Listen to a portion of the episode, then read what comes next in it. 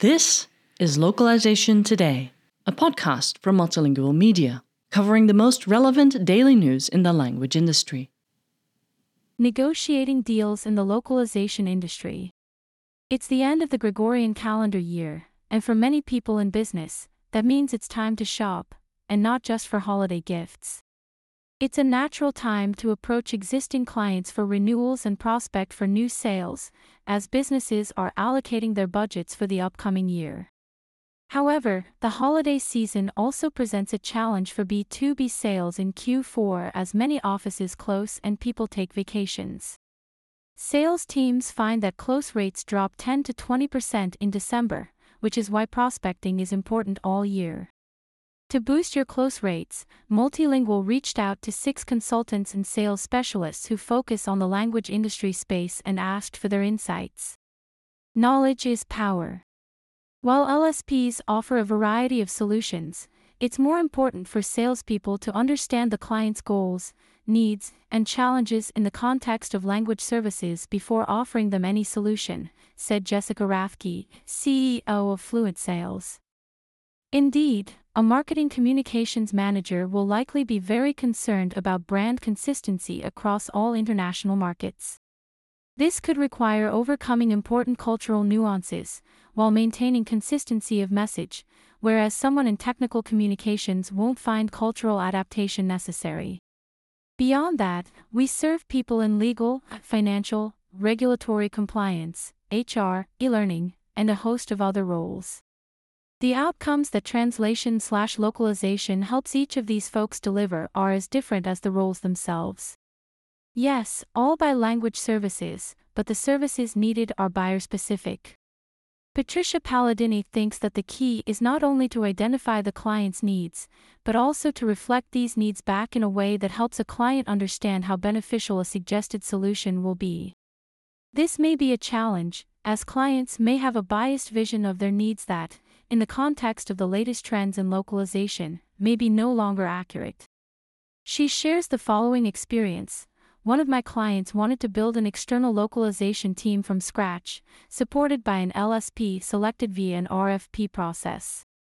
So, basically, this was the vision, design, and run an R F P. However, the client was not aware that the tricky and critical part here was not the R F P itself, but defining all the processes, tools, documentation, and K P Is to onboard the L S P after the selection process. So, running just the R F P will not make the client happy, as this is just a part of the client needs.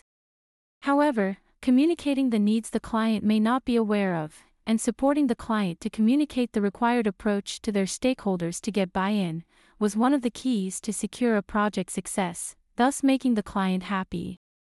Ensuring that a customer understands what they are buying is just as crucial, especially in localization, said Alessandra Benazzi of Global Sites Consulting. Localization services are complex and can involve various components that are often unfamiliar to clients. Educating clients about the process, potential challenges, and the value of specific services fosters a better understanding and realistic expectations.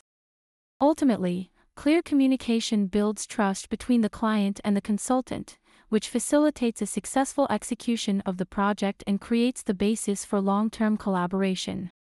I don't think anyone wins if there isn't clarity and transparency throughout the sales cycle, said Kristen Gutierrez, author of Be a Sales Leader.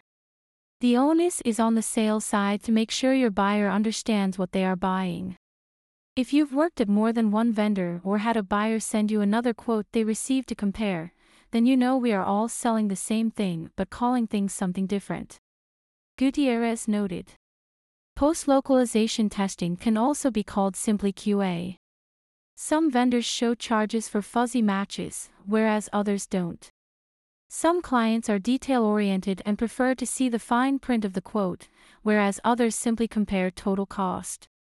Gutierrez continued, deliver your quote as you normally would but ask their expectations up front. If it's the first time working with them, pre-schedule a follow-up call with anyone on their side who is involved in making the decision so you can walk through your quote. Don't sell past the sale. I've lost a few memorable deals because we wanted to educate the buyer, and they simply wanted the lowest price. Yet, I've won a lot more deals because of being open, honest, and transparent about what we were offering in relation to what they were buying. Gutierrez shared a clever way to leverage a client's personal ambition. Next time you get on the phone with your stakeholder, ask them how you can help them look better to their boss. And of those who ask why they can't just use Google M T for their project, she said, that's a great place to start a conversation. Change is the only constant. Rathke highlights the impact of global economy, politics, and other uncertainties over time. My career started in software localization when the E U was harmonizing their economies, and software companies in the U S were keen to exploit this opportunity. I was not the most tech-savvy person in the world, and I knew that if I didn't learn to talk with software developers intelligently, I was not going to last long. I bought all kinds of dummies guidebooks and asked a lot of questions of the P M and technical teams, which ultimately paid off and made the biggest single sale in the L S P's history. She continued, when I moved to another L S P, I was responsible for selling translation services to pharmaceutical companies and pharma marketing agencies. The combination of services these clients needed was completely different from what I had sold in the past, and I found myself unable to connect with buyers using software localization speak. Once again, I had to adapt. In this case, it was developing expertise in E U pharma regulations and helping prospects understand how we could help them to comply from a linguistic perspective and processes necessary to make that happen. Now, in twenty twenty-three, buyers have become more cautious than ever when considering a new vendor, she explains. Risk aversion, budgetary constraints, multiple decision-maker situations, as well as the promise of artificial intelligence, A I, have all contributed to a reluctance for change. This is on top of the long-standing trend of buyers wanting sellers to understand their role, industry, and how translation and related services can benefit them before making contact. Sellers who push services onto prospects are usually and instantly eliminated. This insight was echoed by Benazzi. Neural machine translation, N M T, has improved translation quality, but it has also raised expectations. Machine translation, M T, and A I now surface early in a discussions, often initiating conversations from the project's outset. Does this mean your best bet is to present your best tools and processes from the get-go? John E. Flannery of Flannery Sales Systems, F S S, added a thoughtful angle. The number of solutions offered is driven by the number of challenges you are helping a buyer address to reach their business objectives. The ratio is not linear. When it comes to pitching technologies, Benazzi stresses the importance of aligning localization strategies with company growth plans to ensure adaptability and scalability amid evolving technologies. Beyond addressing immediate needs, consider the medium to medium-long term. While planning for immediate needs is important, being agile and ready to adjust with new technological advancements is equally crucial. The emphasis is on fostering a proactive approach that considers both current requirements and the dynamic nature of technology, encouraging clients to embrace innovation and stay ahead of the curve. At the same time, Palladini advises not getting too focused on the tools during a conversation. No matter how good tools are, how well-designed processes are, if you do not manage to engage the people, you will not make the client happy. Personalization. Rathke repeats the same recommendation to L S P salespeople over and over. Until you stop calling and emailing prospects with zero personalization, I'll keep saying this. Buyers want you to proactively understand how language services fit into their specific role, the goals it helps them achieve, and any challenges they are experiencing that prevent a successful outcome. Once all of this is understood, the salesperson can create and communicate a client-specific solution comprised of whatever service or combination of services meet the client's immediate needs. This may not be a giant project award, but clients today typically start small and gradually increase volume, number of languages, and services as you continue to deliver successfully. Gone are the days that clients will award an L S P a large percentage of their budget unless there is a super compelling reason to do so. Nancy Honnell is of the opinion that finding the ideal solution for a client is about finding the one that perfectly aligns with their context and objectives.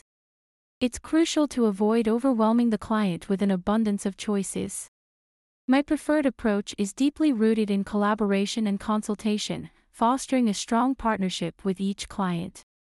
Engaging in a thorough understanding of their needs, challenges, and goals enables a salesperson to tailor solutions that are not just fitting but also innovative and impactful.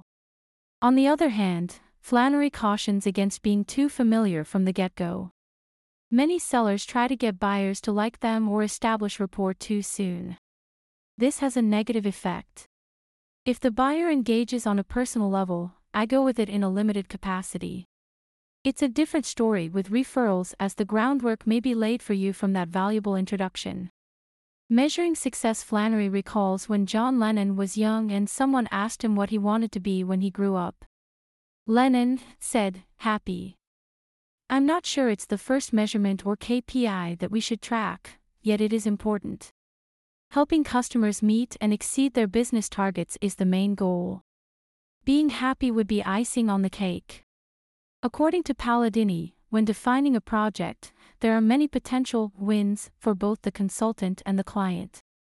Obviously, both parties have to win, but, in my experience, the equal benefits should not be a goal. There are many situations in which a deal may imply a medium economic revenue for the consultant, however, it may open many future doors, so it becomes a win-win. It could also be the case that a project gives the consultant the opportunity to collaborate with top-of-industry colleagues, an opportunity to grow knowledge in an area that could become of expertise in the future. However, starting out with equal expectations doesn't ensure equal satisfaction at the finish line. Honnell has a suggestion for what to do if that's the case. When a partnership with a client is not a win-win, my recommendation is to reassess the business model. It may involve enhancing A I or automation or introducing value propositions that resonate with the client and justify their investment. Operating in a non-mutually beneficial partnership will compromise quality, sustainability, and happiness at work.